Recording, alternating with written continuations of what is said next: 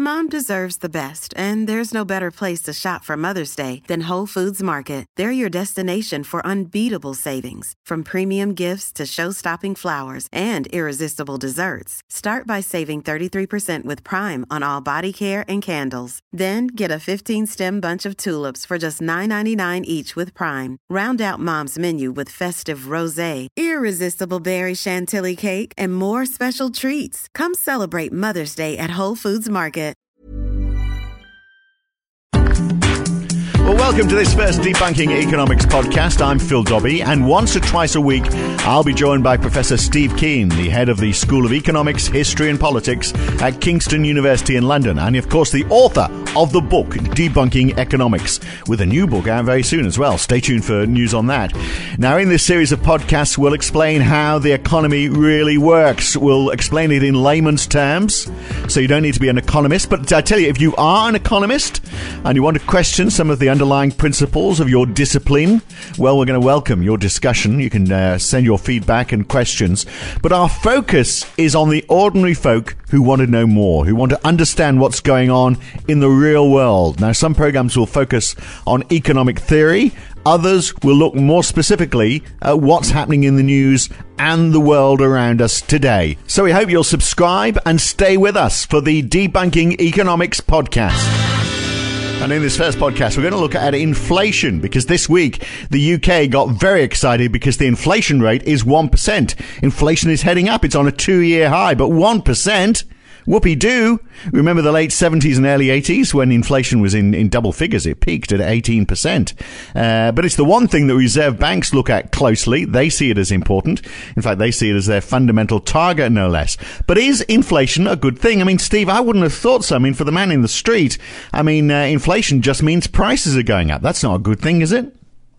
That's what everybody looks at, and they think, okay, inflation's low, therefore, you know, I'm going to go and buy my uh, my coffee, and it won't cost much more than it won't won't be more expensive than the previous week, and my my dollar goes further. That's the sort of immediate thinking we do. What we don't think about is, well, I've got this other thing called debt.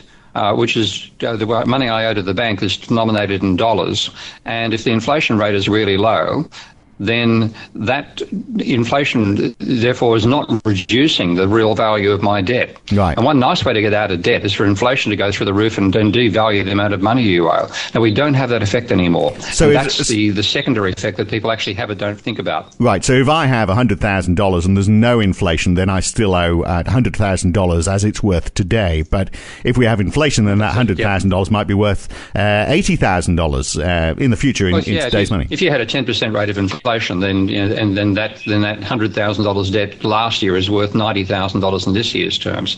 So inflation reduces that debt burden, and that's something we don't think about um, most of the time. But it's a major factor that the role inflation actually plays in the background. But that isn't what the central banks are thinking about either. They've got this fantasy world uh, where they where they have a, a, model of the world that actually leaves out debt, leaves out many other things as well. But in that fantasy world, the rate of inflation should be two percent. And of course, for the last, as you, speak, you mentioned, from the 1980s on, with inflation rates double digits, they were spending all their time trying to push it down to two percent. And they didn't expect it was going to go below and turn negative. And now they're trying to push in the opposite direction well, they have no idea of how to do it. Yeah, because I mentioned uh, that central banks like the Bank of England or the, the Federal Reserve in the United States, they make inflation one of their prime targets. So if inflation gets too high, uh, then they push up interest rates to try and subdue it. Uh, but is it is it right that they make this their uh, not only their prime target, just about their only target, the, the thing that they focus on? No, this is this is the point that you know, I've been sitting on the sidelines, frustrated, watching all this stuff for the last twenty or thirty years. And what's actually happened is that if you go back to the 1950s and 60s, then central banks gave themselves two targets. Or they were given two targets, pardon me. They, they, were much more politically directed back then. Yep. Uh, two targets, and the first one was the unemployment rate. And I'll give a quote from you know the country you and I recently vacated, Australia. There's a wonderful what's called white paper, which is a government document that's actually supposed to be put into policy.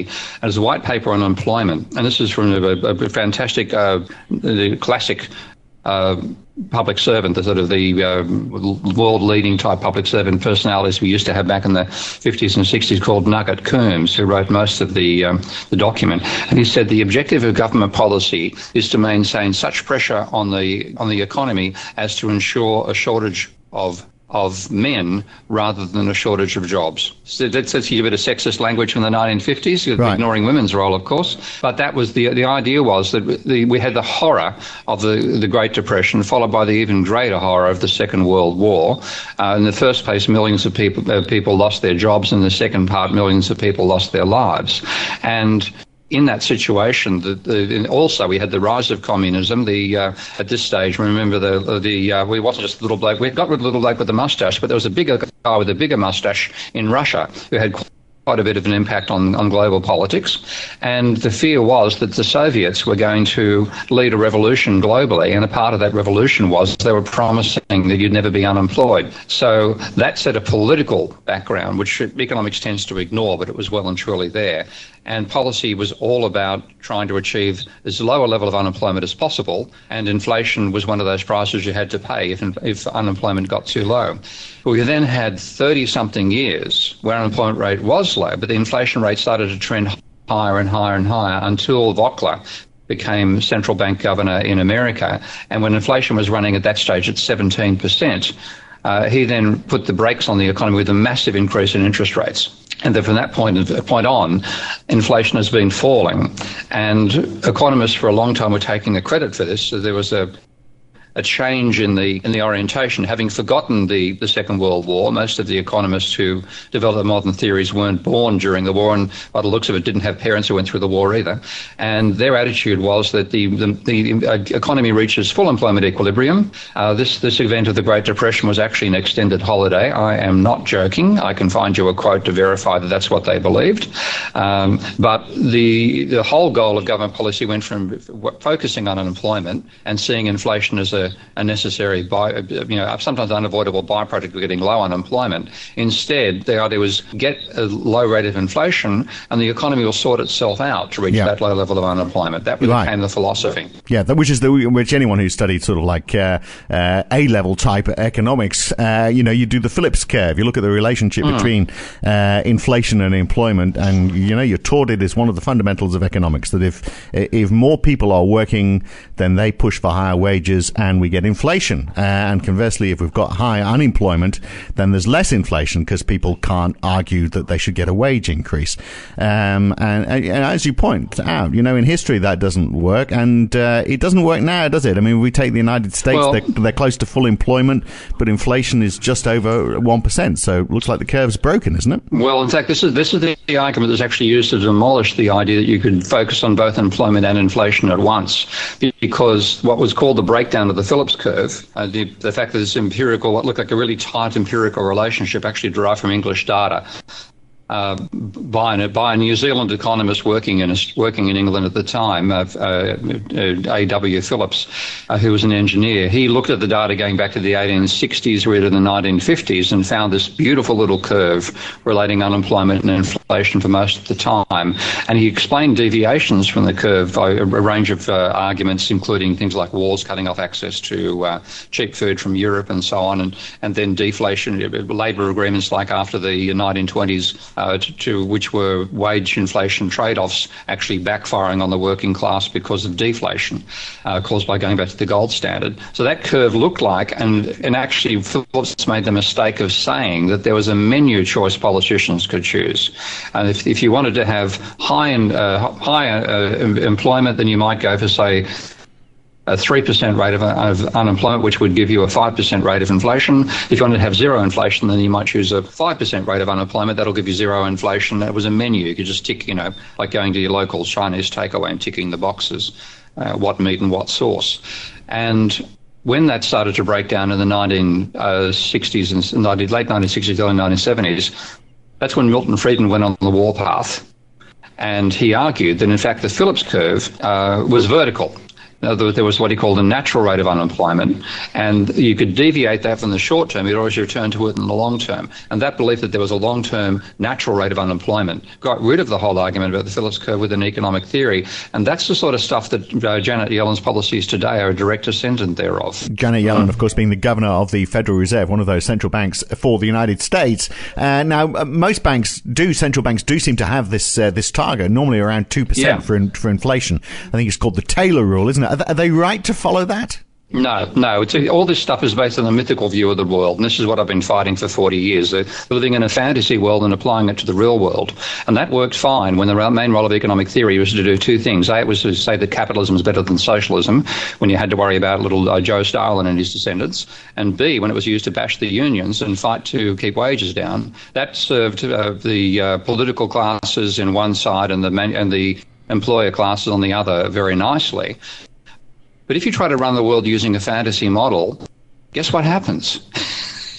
it falls apart. Right. And you find yourself on the other side of a crisis, which is where they are right now, trying to manage this economy to actually make it work better. So you're trying to boost everything you're trying to reduce beforehand. You know? In the past, they, they were trying to push inflation down. Now they're trying to push it up. In the past, growth was okay, now it's too low. They've got all sorts of quandary they simply can't understand. And this is why you're seeing the level of confusion and, and self uh, reflection coming out of people like Janet, Janet Yellen. But they're still not breaking outside the, the, the, the, the fantasy model they put together in the first place. Right, but I mean, they are obviously they, they, we we do want people to be employed, so employment is yep. is important.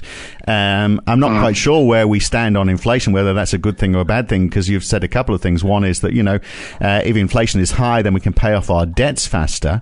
Um, but I mean, presumably mm. there is still this link, isn't there, between inflation and and employment, and um, or, or or not? I'm, t- I'm trying to figure out whether employ- whether we want more inflation or less. Are we happy where it is now, and we have to uh, solve the growth problem some other way, or do we need inflation to try and get growth back on track? Well, like the, the, the difficult um, thing is that we have not two things to worry about; we have at least three.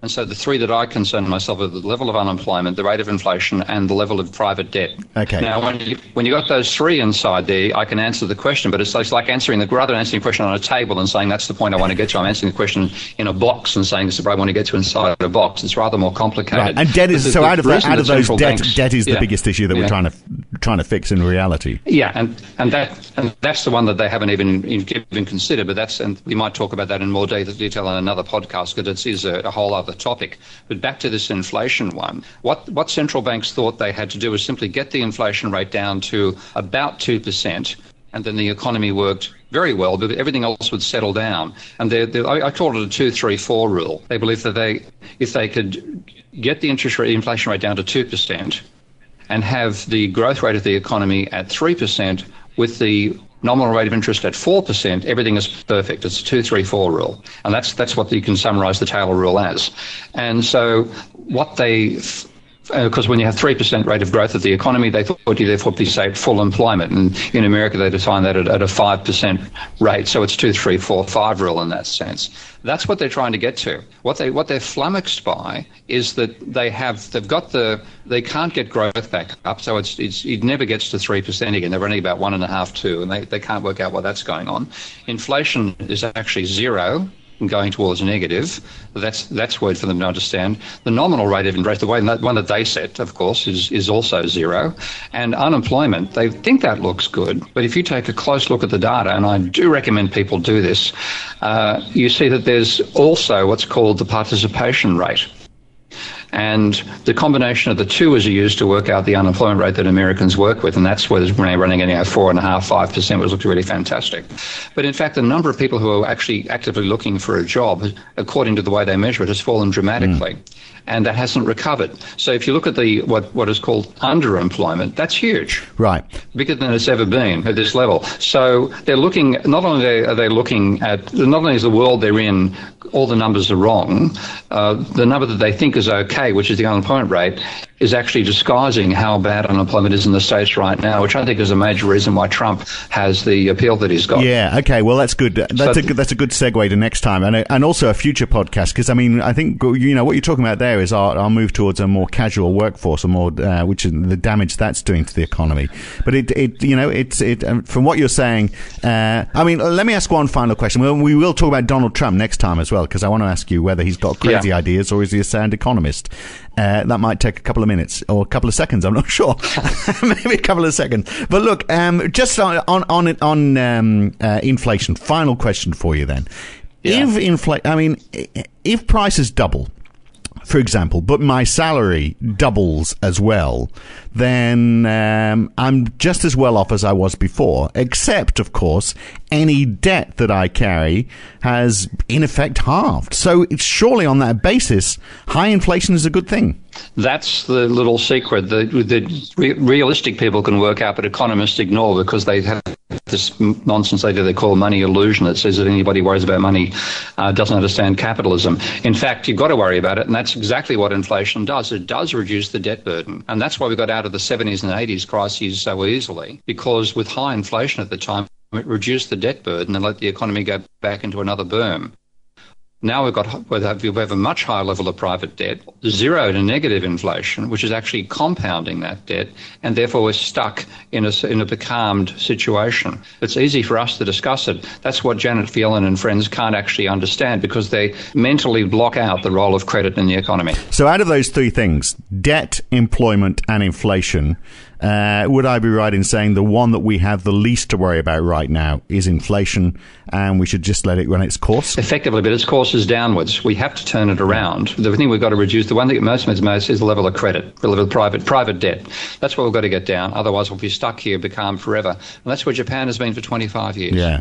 All right, great. Look, there's uh, so much to talk about. We're going to be, uh, this, this, series is going to run and run, uh, and I look forward to it. It's been great talking, and uh, look forward to the next time. Steve, thank you for the uh, inaugural edition edition of the um, Debunking Economics podcast. Thank you, mate. Good to talk to you. And as we said, uh, Donald Trump will feature on uh, the program next time. We're not going to talk to Donald Trump, but we're going to talk about him. Uh, does he have some crazy ideas, or does he have some quite good ideas? Does he have some sound economic rationale uh, behind some of the things that he's pushing forward? We'll talk about that next time on the Debunking Economics podcast. Thanks for joining us. See you in a few days.